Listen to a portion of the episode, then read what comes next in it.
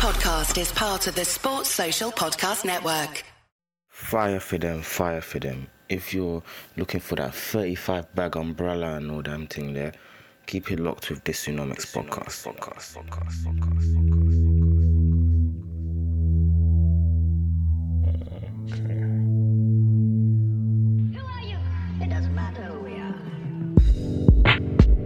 Hello, hello, hello. Um, I'm joined by a very special guest. This is, I think this is your third time on my podcast now. yeah, no, I'm even a regular now. Yeah, you're actually a regular. How are you doing, Felicia? Yeah, I'm doing good. You know, it's what it is. It's cold. It's really cold, and I don't want to go out. Like, mm, it's too cold out here, but I'm surviving. Yeah. How are you? I'm not too bad. I'm not too bad. It is very, very cold, and after um today, I'm actually not going out again until I have to go to Ghana because I'm not trying to catch no COVID. So and ruin my even jealous. and ruin my enjoyment. Okay, so Felicia, for those who don't who can't remember you from previous episodes, I haven't heard you yet. Um, what is your line of work? Okay, so I'm Felicia. I'm an economist. I currently work as um, an economist for the think tank, which is the Resolution Foundation. But prior to that, I was in the civil service. Um, I also run the Black Economist Network. So it's the network for people who are Black and are interested or studying economics or working economics, you know, to get together, talk about economics, because, you know, the field is very white. So, yeah, that's me. That's what I do. Okay, um, what made you get into economics in the first place? Right. So I essentially got into economics because, you know what, I I chose it randomly at sixth form. I didn't know what it was, and I was like, oh, it's looking a bit different. And it was the one subject that I did consistently well in. And then I took it at uni, and I realized that it was a subject that we could use to solve some of society's biggest issues, like inequality, things that we cared about, like why are my wages not going up, you know, things like that. Um, and ultimately about making society work for people. And that's why I got into economics. Okay, fantastical. Um, so you had a report published um, recently, so congratulations on that. Um, which is obviously as spoiler alert. Well, it's not really a spoiler because if you listen to this podcast, you know the title of it. When addressing um, youth home ownership. So, firstly, what? How did that come about? Um, why was that an important topic? Right. So youth home ownership. We all know, like, if you're out here, you're renting or you're living in your parents' home, you all know we're tre- really trying to make it out here. You know, we're really trying to get our own place, and ultimately. Own a home gives you a sense of security. It gives you a sense of like shelter. It's also a space where, if you want to, you can build a family, right? Um, and you have that security. In the private rented sector, at the moment, is currently unregulated it's it's a bit of a shambles you know your landlord can just be doing any anything can tell you to just get out and you have to pack your bags and go um yeah it's it's not ideal currently Of course. how it's set up in the UK. So home ownership is important, and it's important especially for um, like when we look at society and the state, simply because the less people who are owning homes now. Um, means that there's going to be a large proportion of people in the private rented sector in the future, and when we retire, uh, we still have to pay rent. and where's that money coming from? It's coming from the state. But the state might not be able to afford all of that. So it's going to be a bit techie in the future. Um, so that's like another issue as well um, as to why home ownership is important and we should look at it. Or we should look at reform in other sectors. Yeah, if that's so, not an option. yeah. So, like reading your report, I saw some interesting information, such as thirty-four percent of millennials will be renting to their retirement. So that's one in three of us. Um, sorry, God forbid. Um, and then, um, yeah. and then renters will pay forty percent of average retirement income on rent, which is very, very, very, very mad. So you don't really want to be paying four out of every ten pounds you have in your retirement income on rent. It's just not. It's just not the best It's thing. not ideal. Yeah, it's not ideal. So, so um, what? just a heads up, my next project is actually on pensions in the future, and whether we're saving or not, and um, saving enough or not. So, like, if you're interested, We'll talk about that again. Hold That's what- tight, innit? Yeah. Okay. So, um, so what is the problem with home ownership for you? So, like, what is like the main drivers of the issue? What's the barriers and all that type of stuff? Right. So I'll just start off with a bit of what's been going on. Um, basically, the last time there was a peak in youth home ownership was in 1989. This was way before I was born. Personally. whoa, whoa! I see. Yeah, I was born. That was it. That was the year I was born. Stay calm, my guy.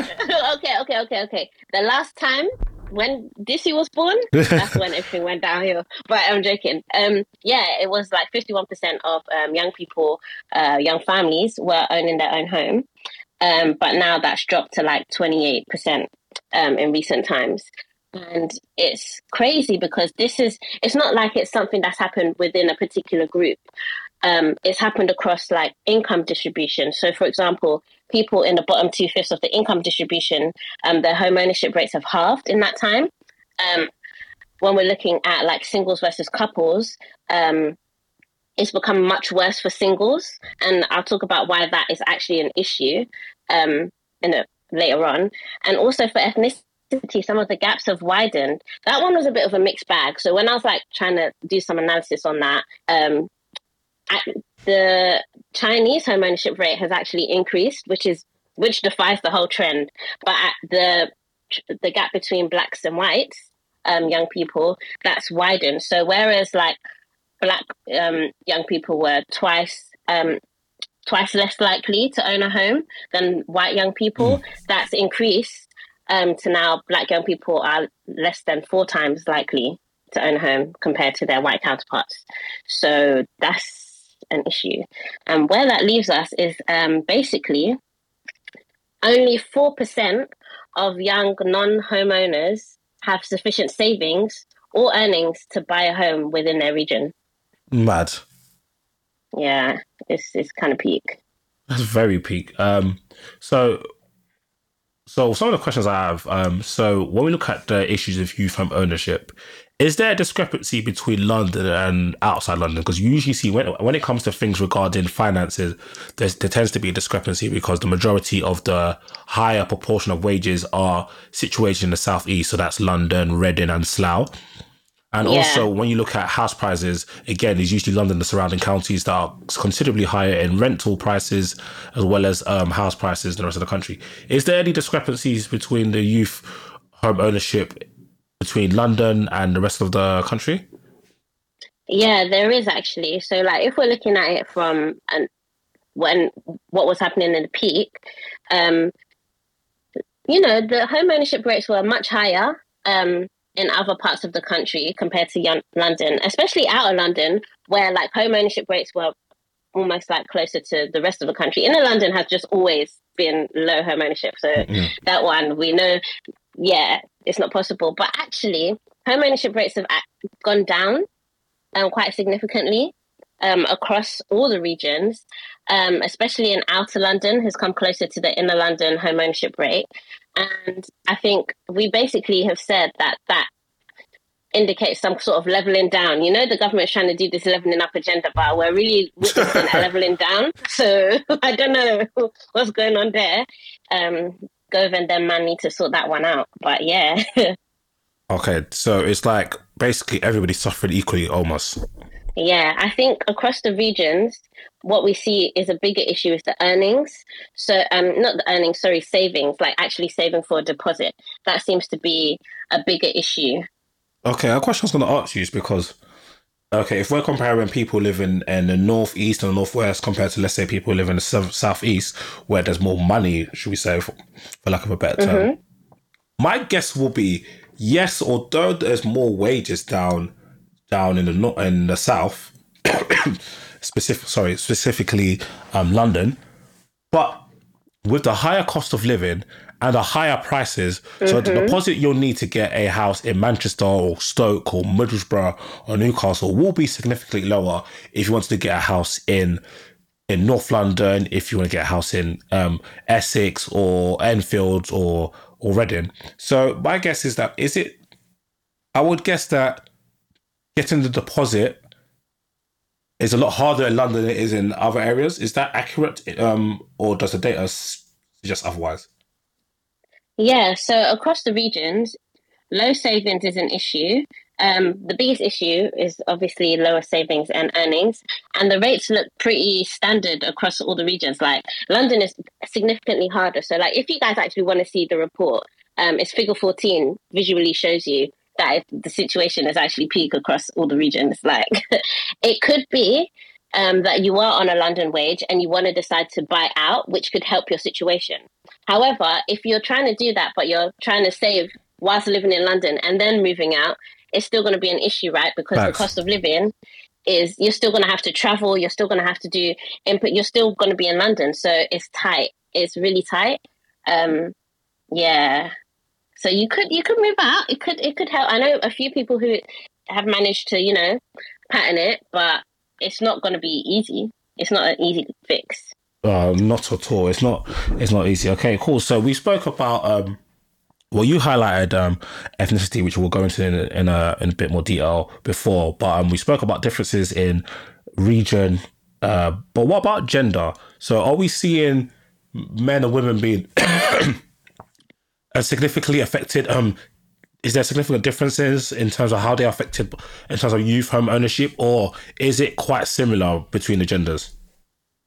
So interestingly, we didn't have um, quite enough data to like differentiate between genders, and that's because how we looked at it. Well, with this with the survey information, we use a, a new survey to try and an- analyze this.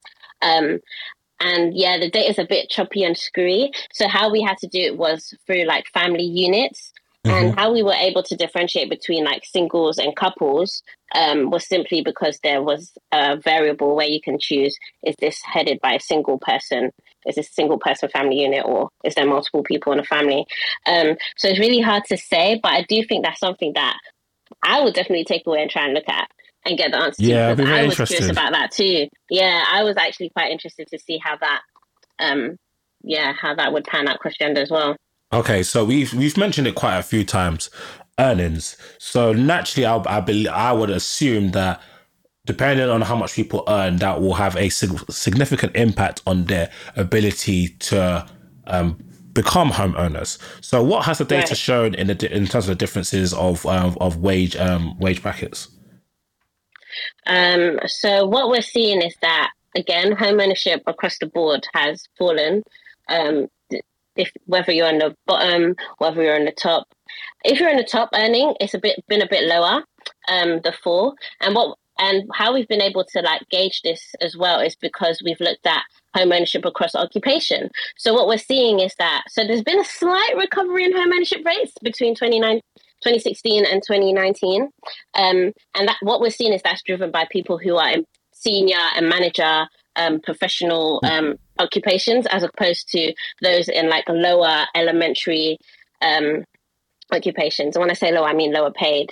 And so what we're seeing is that if you're in like a more senior professional role, it's going to home ownership is more accessible to you than it is for if you're in a lower paid role. Hmm. Whereas when we look back in the early 90s, home ownership rates between sales and customer assistants, for example, and senior managers and officials was the same, basically the same. There's only like a five percentage point difference. But now the percentage point difference is like is like over 20 or something, which is like, whoa, you know, That's that humongous. is alarm bells for me because it's not always been someone could easily say oh yeah but obviously if you're in a senior role you're going to be earning more so you're going to be able to access home ownership but this gap has widened so big yeah it's crazy God of at least that's one But- discrepancy that makes some some form of sense to me. Um, what about um? yeah Okay, so what about ethnicity? So, what's the data like between let's say we got um Indian, Bangladeshi, Pakistani, Black African, Black Caribbean, White British, Irish? Like what what um Chinese? What what are we seeing? what we're seeing so the data was a bit funny on this too um, simply because i guess they started properly collecting data on ethnicity from the early 2000s right Mhm. um, so we don't we don't have data that differentiates all the way back to like the 1980s Oh. what we're seeing is that it's a bit of a mixed bag actually um, for the white group obviously they're the largest um, population so we can see a clear trend downwards although it's lifted up a little bit um, we're seeing that for some groups it's remained relatively stable um, for Chinese, actually, their home ownership rates have increased. And that could partially be driven by the fact that their earnings have also increased and they're doing, um, over the past decade or so, um, they've been doing a lot better in terms of occupation, income, etc. But when we look at for um, the black ethnic group, for example, yeah, that's been going down.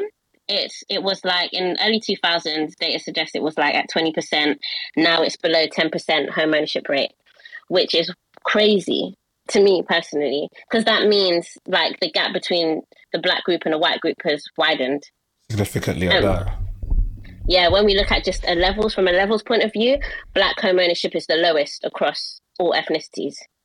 Um, is there did it, did the data um, and your findings sorry um, was there any reasons why um, that you guys managed to find like what led to this um, gap widening i so the data didn't really pinpoint like it didn't help in terms of digging more because i think the data set isn't as rich mm. uh, especially since there were like discontinued uh, discontinuities inside the data, so it was really hard to like pick out. Um, I suspect that this is it comes from where black people are concentrated. So actually, I did my own person. Like, I did a bit of digging as well, mm. and the concentration of black people in London, like London, has the largest proportion of the black population, and home ownership rates are basically less than ten percent. And so that there's a correlation there. I wouldn't say there could be a causation, but I haven't. We haven't done analysis into that. But the fact that the like the majority of the black, a lot of the black population live in London, which also has the lowest home ownership rates, could be a reason why that has occurred.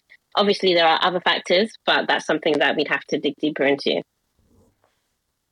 Okay, okay, yeah, it will be interesting to see the causation for this. Um, what about was any talk about partnering up? Do you know, like some people say, listen, yeah. these deposits are like 80 bags. Like we might as well just come together as a couple or a group of friends or family or do you know what I mean?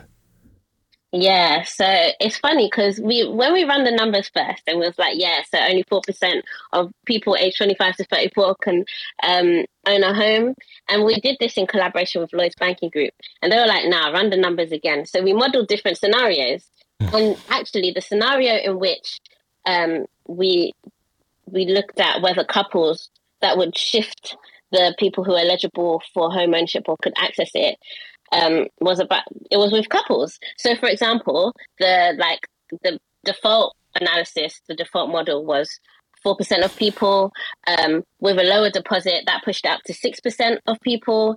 Um, when we even modeled someone buying the cheapest flat in the cheapest um, and poorest quartile of their local authority. That pushed it up to 10% of people had sufficient earnings and savings. Um, but then when it came to couples, I think that pushed it up way higher. I'm trying to dig the stat because I completely forgot it. But yeah, that was the highest. That was the highest. That was the biggest thing someone can do if they really want to get onto the home ownership ladder. Uh, yeah, coupling up. Okay, that but this presented some issues actually. Um, simply because so we were looking at like okay we've seen it's become increasingly harder as a single person to own a home or step into home ownership which has squeezed single people out. But naturally you can say well duh because you know two incomes are better than another. But what this means when you're looking at it from a society welfare and stuff is it that means it's harder for single people. And that's not just single people like young single people who are like yeah they have a job and it's just hard. Like anyone can just be single at any time. You mm-hmm. can get married you can have a loss you become a single mom a single dad a single parent. That's... and all of a sudden you're in a situation where you're now private rented sector is uh, atrocious. Social housing oh god don't even get me started and now it's even harder for you to own your own home even if you was to have a good job a stable living. Do you know what i mean? So uh, that's something that was striking to a lot of um, the people we presented the report to. So yeah. Oh only god can help us at this rate mate. Um so um, so going through your um, report doing all the studying and information what are some of the conclusions? What what what can be done to solve this, and has anything been done to kind of sort this out? Okay, so it's it seems like it's a very multi-layered issue, right? Because we looked at what like what is ultimately driving this is the fact that people don't have enough savings or earnings. Um, and it's people could say, oh, people are pushing home ownership later on, starting work later, getting married and having kids later. But no, that only explains about thirty five percent of that. Um, but really and truly, it's about the house, the housing to um, housing cost to income ratio, which It's is too wild. crazy. It's crazy. Like the way house prices have increased and the way earnings have increased, it's not matching. The math is not matching At all. Um, it's not matching. at- Oh wow, yeah, it's crazy. Um, that's an issue, and you think, oh, but interest rates are the lowest. Time. That's also um, become an issue. It's also helped um, boost demand from people who are already homeowners. yep. So second um home own like second home homeowners i forgot what the official term is they're they're also buying up this thing um that pushes up competition so it's very multi-layered and um that means if the government actually want to do something to solve this it, it's going to require some radical action. And that is politically like it's like political suicide especially for this conservative government. Nah they can never do it because it would have to involve something like suppressing demand from people who are already capable of buying another home or buying a home Mm. in order to prop up people who are struggling. And that is not like whew, that is just not possible do you know what i mean like in this political climate because people will be like oh if i have the opportunity to buy a home why can't i buy another home do you know what i mean Yeah, which is a fair so question. it's tight. Yeah, and so the other option is for the government to actually start looking at making the private rented sector um, something that is a viable option for people. You know, because if more of us are going to be in it, it needs to be stable. It needs to be regulated. And actually, the I think the National Audit Office released a report um, last week, literally saying that the state of the private sector is a shambles, and the Department of Leveling Up and Communities and Housing needs to get their act together and regulate it because, like, almost a quarter of houses in the private rented sector deemed like a health hazard or just unfit, non-decent, um, which can't run and is is a big issue. So I think schemes like help to buy, um, new schemes that are coming out, like I think it's first homes or something, or home buy, I can't remember. These new schemes, they're all right, but I think the general consensus is they help those who are like on the margins. So people who are already going to own a home, um, they just get that extra boost, which is good. You know, that's a couple hundred thousand of people who are back on the who are on the housing ladder. However, like if you look at the charts, which shows like a clear demarcation of where people are at in terms of earnings and savings, most people are bundled towards the low savings, which indicates yeah, there's still an issue. Um, yeah, it's it's tough. It's tough. It's definitely rough. Um, I want to say again, what do you think is achievable that our go like a step that our government can make and is not going to be like too out of their political ideology, or do you think the necessary steps that need to be taken are too far away from the conservatives' political political ideology to actually implement? I think Boris Johnson said he wants to turn generation rent into generation buy, but that one is in direct. What he would need to do in order to take us there is in direct conflict of his political ideologies and what the Tory party stands for.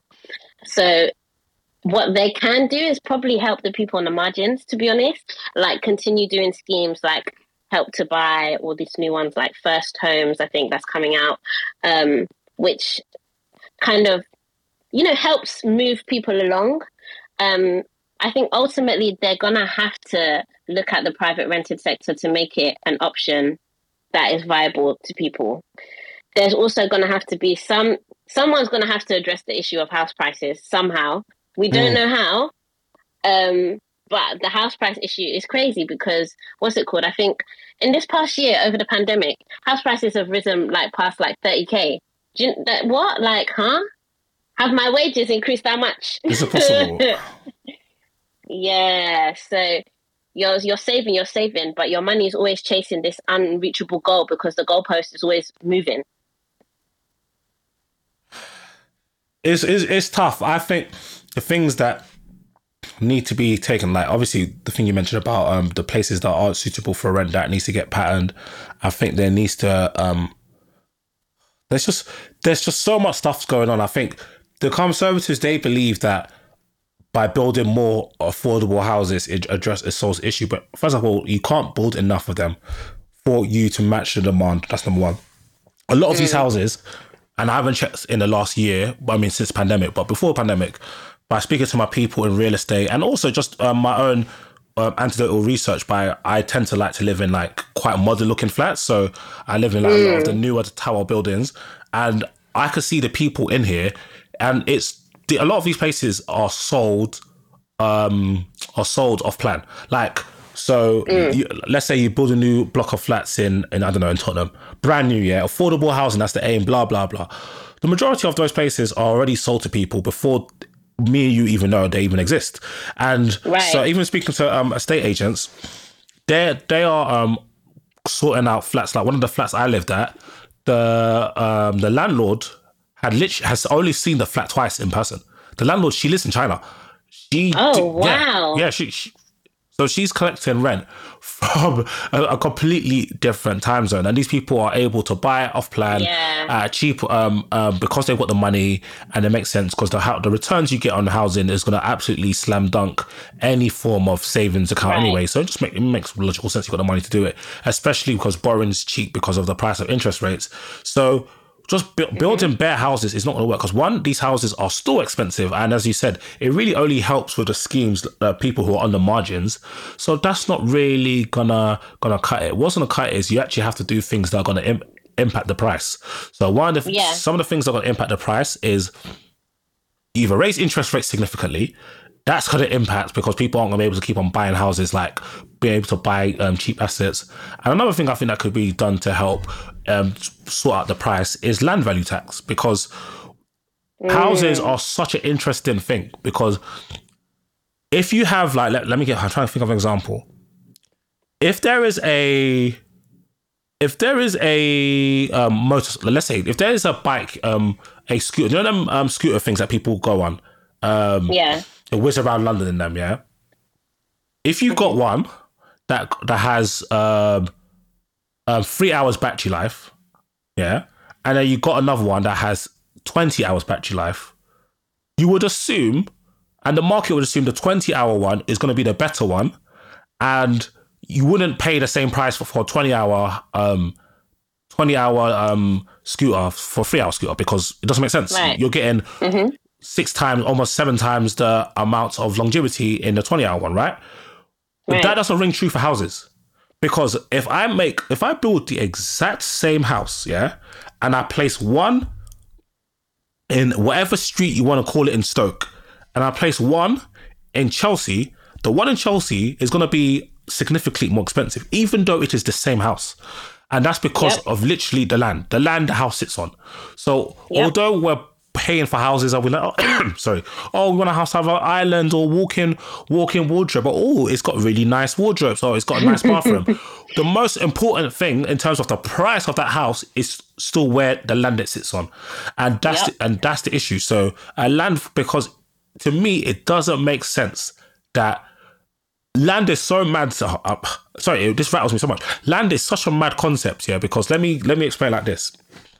Yeah, if Felicia starts selling cakes, yeah, she is contributing something to the economy. She is buying the raw materials from another company or individual seller, and so that's putting money into their pockets, who they might have members of staff. She's then making good products that can be sold to people, so people can buy them and enjoy mm-hmm. them, use these goods, which are the cakes, and with the money that she gets, she can pay for her staff. She could pay for the goods and service, and that puts money in the staff's pockets to go and and that how that's how economies work. Money circulating, right? If you if I buy a house on the street, yeah, and I own if I own land on the street and there's nothing on that street when I first bought the land, yeah, my land, let's say my land my land costs a hundred thousand pounds, yeah. Felicia comes on and builds a Tesco, yeah. I've done nothing. My land has gone up to two hundred k. Then let's Yep. insert person A comes and puts a school. My land's gone up again. Somebody else puts a Westfield. My land's gone up again. Somebody's put a chip. and I am benefiting, and I'm gaining equity and I have not put anything into the economy. I've not done nothing. I've not created a good Yeah. or so. I've done absolutely nothing. Basically, unearned gains. Yeah, yeah. So that needs to be taxed. And I think that's the only way we can start to get some form of normality in prices. That's my Yeah. personal opinion. But I just don't see um, the political class doing it. One, personal interest. A lot of people are landlords themselves, and a lot of their donors Mm-hmm. are landlords and people of money. And secondly, I just don't think the majority of the country is aware of this enough, and it's maybe a bit too complex. So, but I think that's that's my opinion. What, what do you think about that? No, I definitely agree with land value tax. I think it's just ridiculous. You can just buy land, be like, all right, I'm keeping that land there. I'll see it in 20 years, come back, and you've made money. Are you mad? Are you what? That's crazy. That's really crazy. Um, especially when it comes to things like council tax as well, uh, business rates, all of that kind of stuff. Where you're, uh, when I was working in like um, local government finance, and I was looking at the council tax system, I'm thinking this does not make any sense. We're evaluating council tax based on valuations from 1991. It doesn't make sense. That's actually crazy though. That's, That's- crazy. That's legit 30 years ago. Yeah. So that's literally how this thing is working. Um, so and so I looked into land value tax and I was like, yeah, this is this is the way to go. There's more like analysis that I'd like to do on that as well. And if I do, I'll give you guys a heads up because it's important. 100%. Definitely important. 100%. Okay, cool. Well, I, I don't have any more questions. Where can people find you and your content now you're back on the airwaves and, uh, yeah, on- and on the YouTubes and all that type of stuff? Yeah, so it's Felicia Ayensua. So that's F E L I C I A. And Ayensua is spelled A Y E N S U A on all platforms on a YouTube, on Instagram, on a Twitter. You can find me. Um, yeah, if you want to keep up with my publications, just go onto the resolutionfoundation.org and look at under team. You'll see my name and you'll see all the work that I've put out there and will be putting out there. Um, yeah, so that's where you can find me. But it's been great. Okay, thank you, thank you, Felicia, for joining me. And yeah, people, make sure you follow Felicia. The links will be in the description as well as the link to the report so you can have a look see yourselves. And yeah, until next week, people, peace. Podcast Network.